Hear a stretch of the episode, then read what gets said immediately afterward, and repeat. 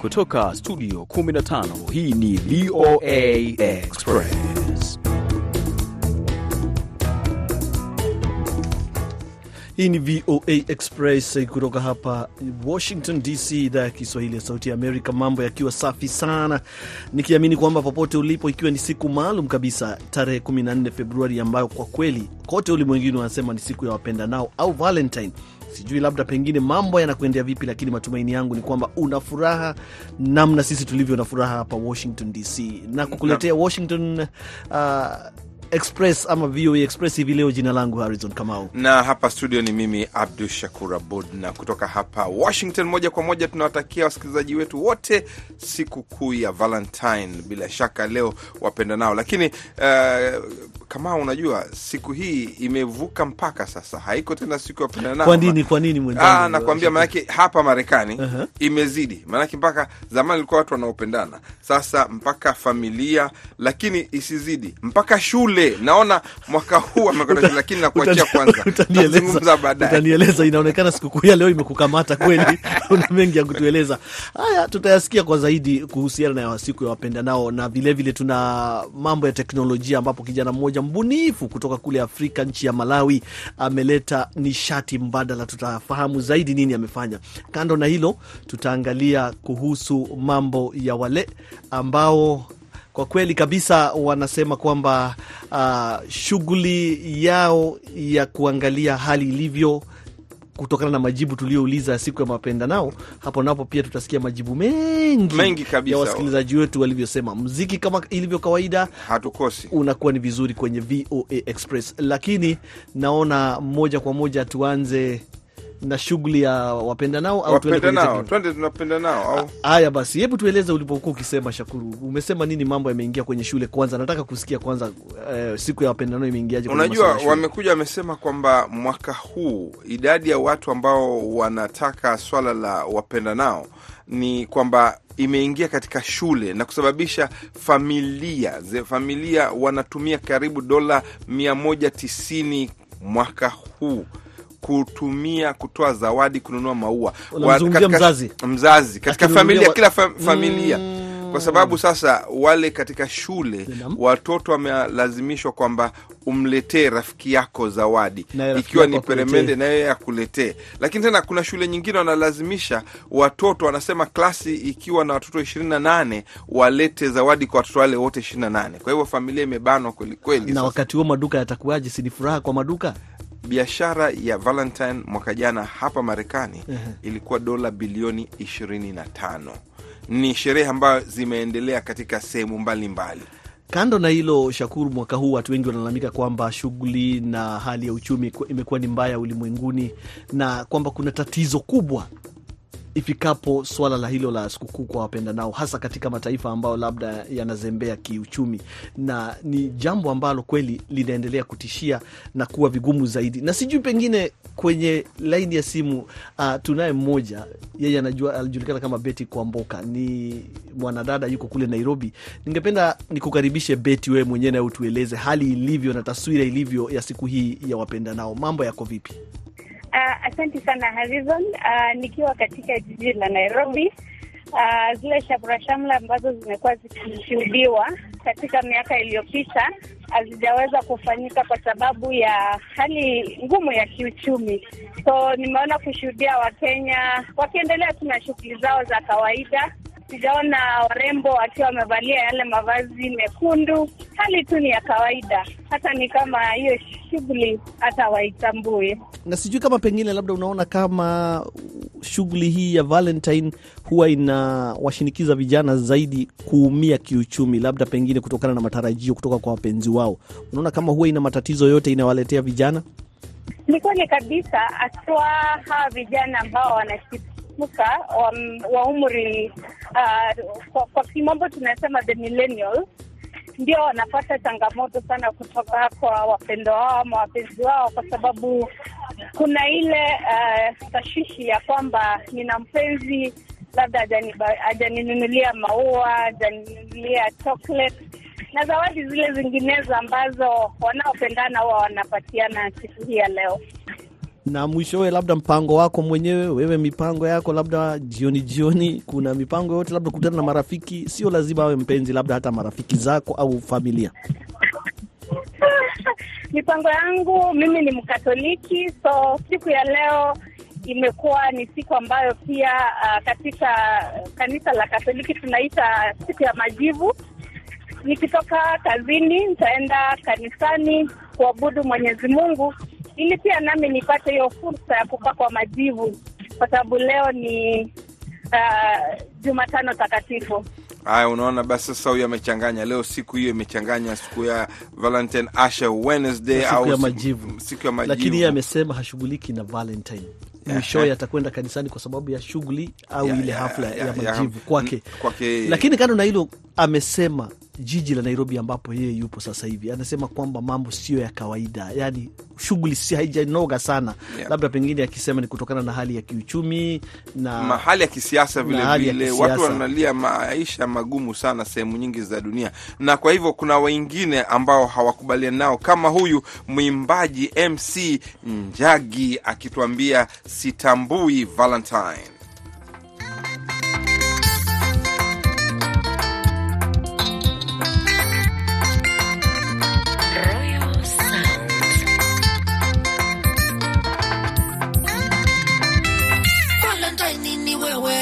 Watu wenu, mimi sitambuangi Valentine. Wazazi wangu walinilea nikiwa gangsta, hiyo mambo ya usofti mimi siweza nangi nayo. Ile vita niliwekelewa nikiwa mundogo, mama yangu alikuwa hidra na baba yangu alikuwa India mini ndanda. Kucheza yalikuwa machache, masaa ya kupendana yanatoka wapi? Ukicheza kidogo unaenda kuvunja kuni, ama mbamba yako njioni atakunja kukuvunja. Valentine ni wewe na watu wenu, mimi sitamwangi Valentine. Wazazi wangu walinilea nikiwa gangsta, ya usofti mimi siweza nangi nayo.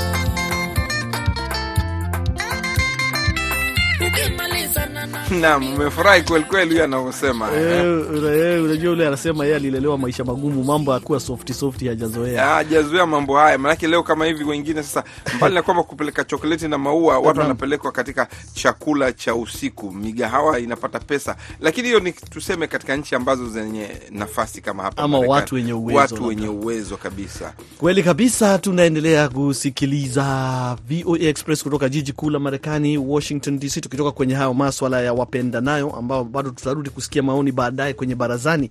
Kuna swala la teknolojia hapo, ambapo kijana mmoja kutoka eneo la vijijini nchini Malawi ambaye hakumaliza masomo yake ya shule kamwe ya sekondari ameleta umeme kwa jamii yake kwa kutumia kile anachosema ni jenereta inayotumia hewa kama mbadala wa mafuta au betri. Wataalam hata hivyo, wana maswali kuhusu jinsi mfumo huu unavyofanya kazi, lakini serikali ya Malawi imeahidi kutoa ufadhili kwa mbunifu huyo chipkizi. Lamek Masina anaripoti kutoka wilaya ya Doa huko Malawi, naye mwenzetu BMJ Muridhi anasimulia zaidi. Ubunifu wa mvumbuzi Ernest Andrew unalenga kwa kiasi kikubwa kuokoa pesa ambazo wanakijiji hutumia kununua tochi na betri za kutumia katika nyumba zao. Baada ya kugundua kuwa tunakabiliwa na matatizo mengi kwa kukosa kutumia umeme, nilipata wazo la kujaribu kuzalisha umeme. Sasa tupo hapa. Kijana huyo mwenye umri wa miaka 18 aliyeacha shule ya upili anasema jenereta yake hutoa volti elfu moja za umeme. Sasa ameunganisha nyumba tisa kutoka kwa transfoma aliyojitengenezea. Mfumo huu unazalisha umeme kwa kutumia hewa. Kutoa mwangaza, mimi hutumia umeme uliohifadhiwa kwenye chupa. Najaribu kutumia nguvu za sumaku ili kubaini ni kiasi gani cha umeme ninachoweza kutoa. Baada ya hapo, ninazalisha umeme kulingana na idadi ya nyumba nazotaka kuzisambazia umeme. Lakini wataalamu wanalalamika kuhusu kushindwa kwa Andrew kueleza jinsi yanavyotumia hewa kuzalisha umeme baadhi wakisema kwamba huenda anaficha uvumbuzi huo kimakusudi ili kuzuia wengine kuuiga. Ali Katumba ni mhandisi wa umeme. What type of air is he using? Hatujui anatumia hewa ya aina gani, hewa inafanya nini kuzalisha umeme, hatujui na hasemi. Je, anaingizaje hewa kwenye mfumo wake wa kuzalisha umeme? Hatujui na wala haelezi. Kwa hivyo tunawezaje kutathmini ubunifu wake? Tunawezaje kusaidia kama wahandisi? How can we assist as engineers? Katumba anasema ikithibitishwa kuwa ni kweli, ubunifu wa Andrew ungekadiriwa kuwa wa ajabu zaidi duniani. Andrew amewashawishi majirani ambao awali walikuwa na shaka. Mary Firi ni miongoni mwa wanaonufaika na umeme huo wa bure.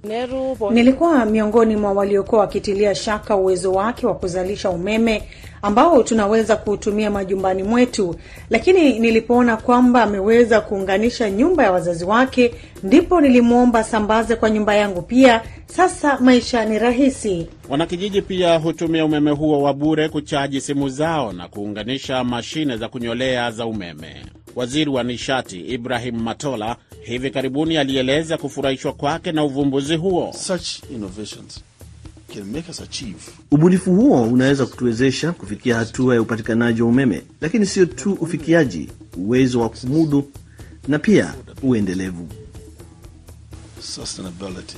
Mamlaka za wilaya ya Doa zimetoa mafunzo, nyaya na umeme, vazi la kujikinga na kifaa cha kupimia volteji ya umeme. Serikali ya Malawi imepanga kundi la wataalamu kutathmini kwa kina uvumbuzi huo kwa madhumuni ya kutambua maeneo ya kusaidia. Wakati huo huo, Andrew anaendelea na juhudi zake za kutaka kusambaza umeme kwa kijiji kizima na kutimiza ombi la serikali la kusambaza umeme kwa shule ya msingi ya umma iliyo karibu. Aha, basi unaona mambo hayo, Shakur. wabunifu vijana, maanake ndo wakati huu sasa, vijana wanabidi kujitegemea. Ndo hiyo, kuna mtu anauliza Afrika itaendelea siku gani? Kwa hivyo ikiwa vijana kama hawa hawawezi kuhamasishwa na kufanya mambo yao, itakuwa shida, lakini unaona wakipata nafasi wanaweza moja kwa moja kufanya kazi kubwa. Basi sasa tupate habari za kimataifa.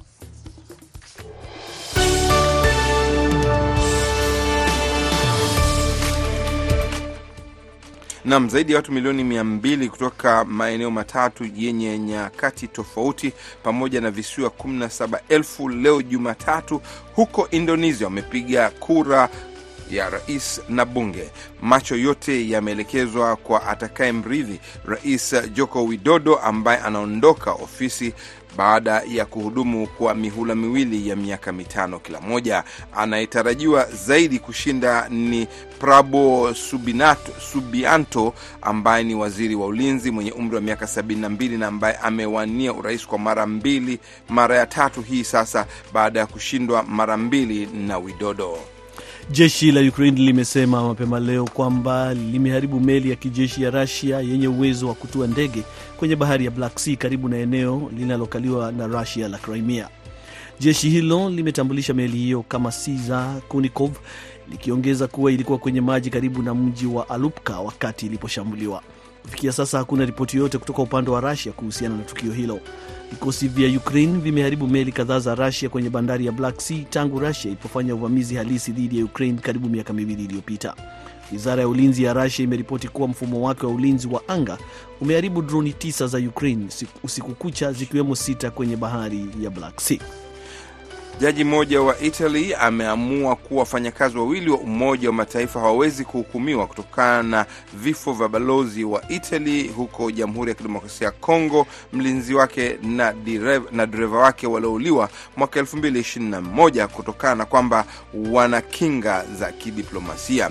Balozi Lucha Atanasio, mlinzi wake Vittorio Victoria Ichoachia pamoja na dereva wao Mustafa Milambo walikufa wakati wa jaribio la utekaji nyara kwenye barabara moja mashariki mwa Kongo wakati wakielekea kwenye mradi wa shirika la chakula duniani WFP. Waendesha mashtaka wa Rome walikuwa wameomba kushtakiwa kwa Rocho Leono na Mansur Luguru Rwagaza ambao wakati wa mauaji hayo walikuwa naibu wakuu wa WFP Kongo na afisa wa usalama mtawala wakitumiwa kwa uzembe katika kupanga ziara ya balozi huyo. Na Umoja wa Mataifa umesema kwamba ungependa kuona wawakilishi wa utawala wa Taliban wakihudhuria kongamano la kimataifa la siku mbili kuhusu Afghanistan litakalofanyikia Qatar wiki ijayo.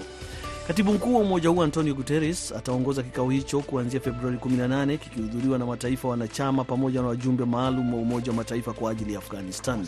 Msemaji wa katibu mkuu huyo stephan Dujerik amesema kwamba madhumuni ya mkutano huo ni kushauriana kuhusu uhusiano wa kimataifa na utawala wa Taliban tangu ulipochukua madaraka ya Afghanistan. Kikao hicho cha Doha, mji mkuu wa Qatar, ni cha pili kuitishwa na Umoja wa Mataifa chini ya mwaka mmoja, ingawa Taliban hawakualikwa kwenye kikao cha kwanza. Ni VOA Express kutoka hapa Washington DC. Mpendwa msikilizaji, basi kibao kidogo, Otili Brown akituambia Sunina.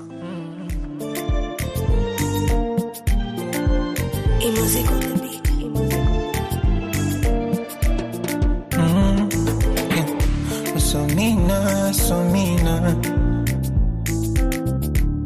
unanibamba so kitoto, fanya haraka uwai, ina urosto umepitiliza, polomigo tamu chokoleto, Mungu ameumba amepatia, sijaiona yako asilia, you can count on me love ukinitaji nipo. Omoninga na ulinga oh baby. My name anytime you want me come around say anytime you don't have to call say anywhere you want to come around say my name I drop it down then pick it up. Baby make it shake it like you like shake it up. Say margarita with a shot of tequila Nina pula up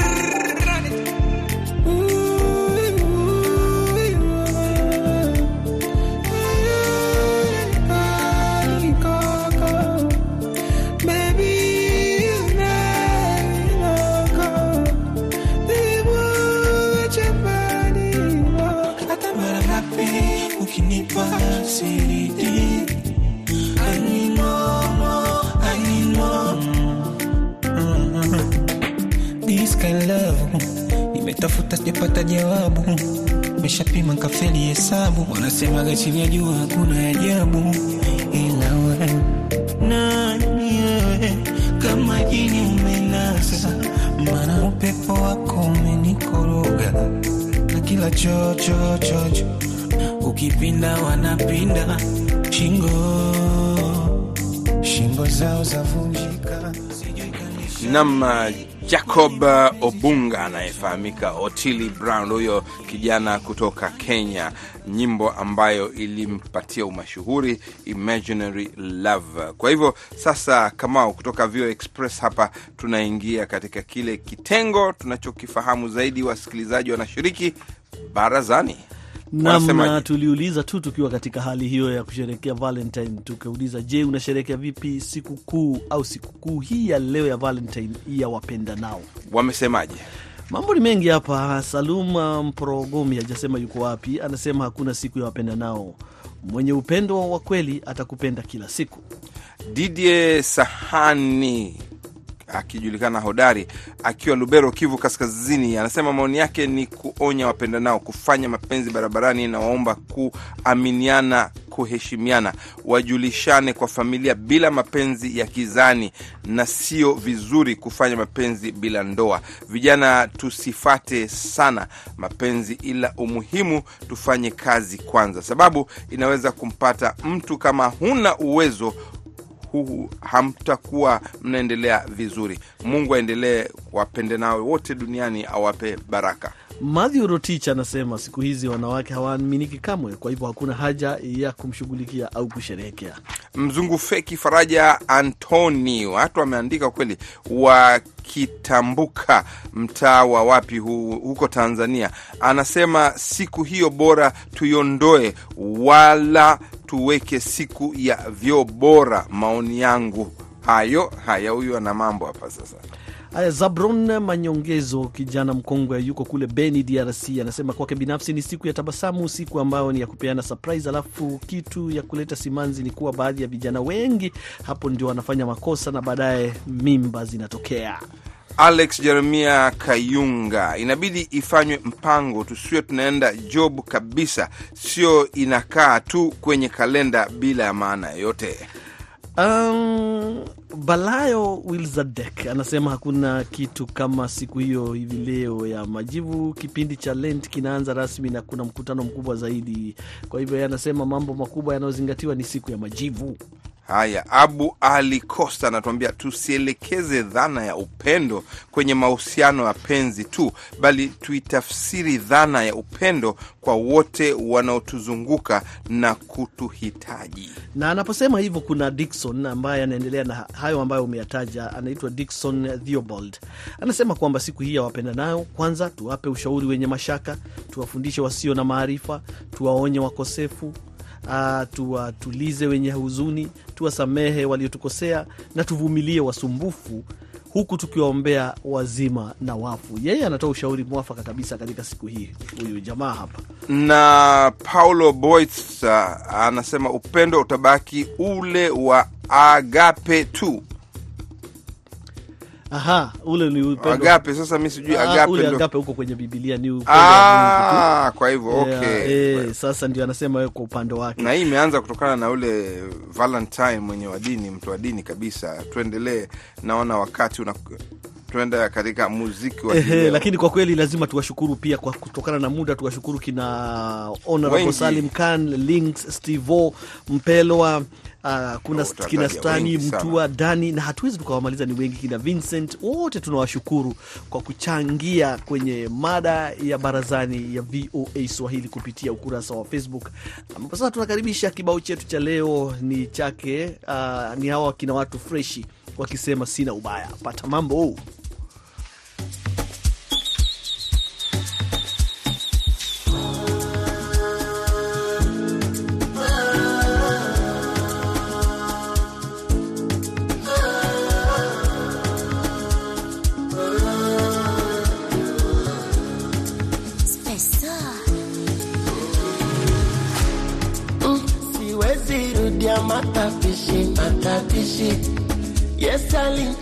alinchitia akafanya nikaumia, na mchezaji nkawa shabiki ya shabiki, wenzangu anacheza minabaki naumia. Hasararo pesa ni makaratasi. Ya nini unitoero kama haunipendi basi. Na mina moyo tena wanyama sio bati. Kwa nini unitoero kama haunipendi basi nachotaka kukwambia kisikuchuki, sina ubaya na wewe wala kisasi, na kuachana na wewe wala sijuti, haikuwa yangu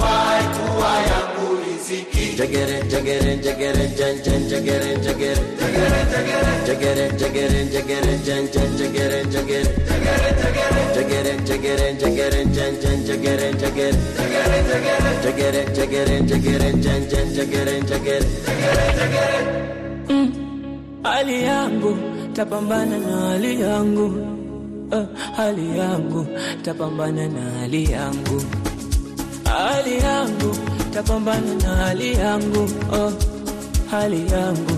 Tapambana na hali yangu. Hasararo pesa ni makaratasi ya nini unitoero kama haunipendi basi. Na mina moyo tena wanyama sio bati kwa nini unitoero kama haunipendi basi?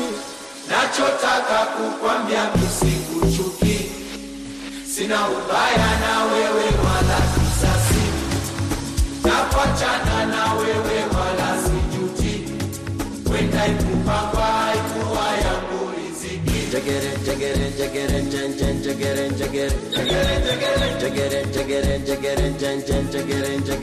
Nam, wapenda wasikilizaji, unasikiliza VOA Express kutoka hapa Washington DC. Kamau, nakuacha manake hapa wewe uwanja ni wako, maanake kuna swali la leo ambao wasikilizaji tuliwauliza, wamesema wameuliza swali lenyewe eh, tuliuliza, je, unaonaje hali ilivyo katika upatikanaji wa mikopo kutoka kwenye benki kwa ajili ya Yeah. wajasiriamali wadogo wadogo wadogo. Hebu Haya wamesema basi, naona majina hapa au majibu kweli yamenoga. Namwona Zabron uh, kijana mkongwe kutoka DRC anaona kwa kweli benki zimewasaidia baadhi ya vijana na wengi wamejikuta na pesa kidogo ambayo waliokuwa nayo imeenda kwenye benki, sababu hawakuweza labda kutumikiza vizuri au kulipa hata ada za benki zenyewe kwa hivyo hakusaidika yule. Anasema mikopo inapatikana, tatizo waombaji wengi wanaambiwa hawana vigezo. Aha, Tumaini John hajasema yuko wapi, lakini anasema nilimwachia tu Mungu, siku hizi ashughulikie hizi taasisi, yenyewe zinatuumiza zaidi kama vijana. Yeye pia Eh, hana matumaini. Ah, Luta Ngulwa anasema mambo ni mabaya sana kwa mikopo. Musa Yusuf anasema hali ni noma Nama, na kwa hivyo yeye amepata mikopo yake, kazi inaendelea huyo. Ah, ah, anasema akisema ni noma ni kusema mambo ni magumu. Ah, Ni balaa. okay, unaona Anasema ni balaa, eh. mambo noma eh. Mm. Pius Mwiru anasema benki wakati huu ni adui wa mjasiriamali yoyote. Kuna mashirika madogo ya kifedha ambayo yanawasaidia, riba kubwa na vigezo vingi. Hali ni mbaya. Isitoshe, vijana wamekimbilia huduma za mikopo ya kidijitali. Hilo ni jipya. Ah, kutoka eneo la magharibi mwa Kenya, huyu ni Kanjo Elias anasema, Kenya kwangu mimi, unaweza kopa, iko pesa na ukose kufanya biashara na baadaye ujipate katika hali tatanishi ambayo we mwenyewe hautaelewa ilikupata vipi. Mhm. Alafu namuona nani huyu, namuona Salum Mporongomi, yuko kule DRC nafikiri, anasema hali ni mbaya sana. Kwanza kabisa mikopo imekuwa na riba kubwa, faida anayoipata mjasiriamali yoyote inaishia kwenye riba. Pia mikopo imekuwa haina uteja wa mkopaji, unaweza kupata hasara kwenye biashara alafu ukashindwa kabisa kulipa madeni ya wenyewe. Unajua, wanazungumza mambo ya misingi kabisa. Hilo swala la riba linaleta balaa sana katika mikopo. Hata hapa hapa, ni vijana wanazungumza sasa, ni vijana na Hmm? hiyo ni swala zito kabisa, alafu tena biashara ni pata ni bahatike, kwa hivyo Pata- patapotea eh? patapotea. Kwa hivyo ngoja nisome tu mawili alafu tu, Ah. tuangalie baadhi ya mambo yanayotanda kwenye mitandao ya kijamii. Yes. Namwona Yusuf Ahmed anasema riba ya juu mno hadi kwa sababu ya dola kupata dhamani. Kwa sasa hapa Kenya mkopo unapewanwa na riba asilimia 18 hadi 22, kitu ambacho hawezi ukamudu. hiyo nyingi sana. Namuona Deidia Sahani aa, ameongeza mchango wake, lakini naona muda unakimbia, na vilevile vile Kamala Kamala, ni washukuru sana kwa kujibu swali letu kwenye njia ya Facebook, ukurasa wa VOA Swahili. Yote haya yakipatikana kupitia VOA Express, jiji kuu la Marekani, Washington Naam, na hii leo tulikuwa amesema ni siku ya St Valentine, lakini vilevile vile, ni siku kwa Wakristo wengi, ni siku ya majivu ambapo watu wengi wa Katoliki hasa wanakwenda kanisani kuomba na kuomba samaha, manake ndo kuanza uh, wiki sita nafikiri ya watu kufunga Lent, wanafunga kabla ya Pasaka. Ni kipindi ambacho kinaendelea. Kwa hivyo hii leo, baada ya katika miji mingi, hapo jana walikuwa ni siku ya Carnival, unajua Ulaya Mm. Carnival lile mm. mambo ya shetani na kadhalika. Kwa hivyo leo watu wamekwenda kanisani kupewa msalaba wa jivu pale. Kweli kabisa, hilo ni mojawapo amba- jambo ambalo linavuma kote ulimwenguni. Na jambo lingine, Shakuru, nakumbuka jamaa aliyetoroka jela Aha, yule know, wa Kenya uh, Kevin Kang'ethe kutoka hapa Massachusetts, ndio wanasema Boston. Boston. Na unajua alimuua mpenzi wake na kumwacha kwenye uwanja wa ndege. ndege, akatorokea Kenya, akapatikana, akakamatwa. Uh, kidogo kidogo tena ikasemekana ametoroka. Sasa jamaa amekamatwa tena. hiyo mm -hmm. taarifa najua kwamba wengi wameijua, lakini sasa uh, mkuu wa mashtaka nchini Kenya amesema wakati huu hawabahatishi. Sasa ameomba mahakama itoe amri kwamba asishikiliwe tena kwenye polisi, kituo cha polisi, apelekwe kwenye jela, maalum.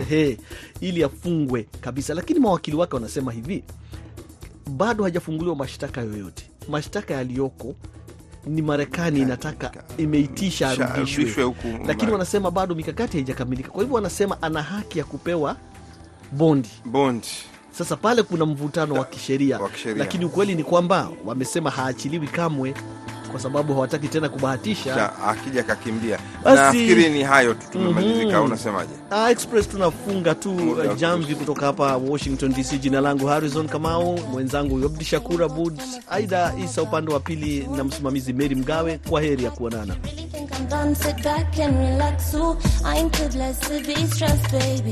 That ain't how my mama raised me. Say all you want, I'm not face B. You ain't feeding me or my baby. Praying on my downfall.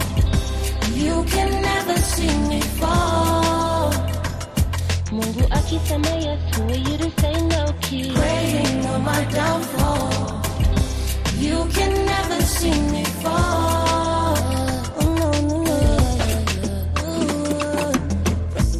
Wanasema this, wanasema that. Kila mtu na wakati wake facts. If you really cannot ride for me, oh, just let me be.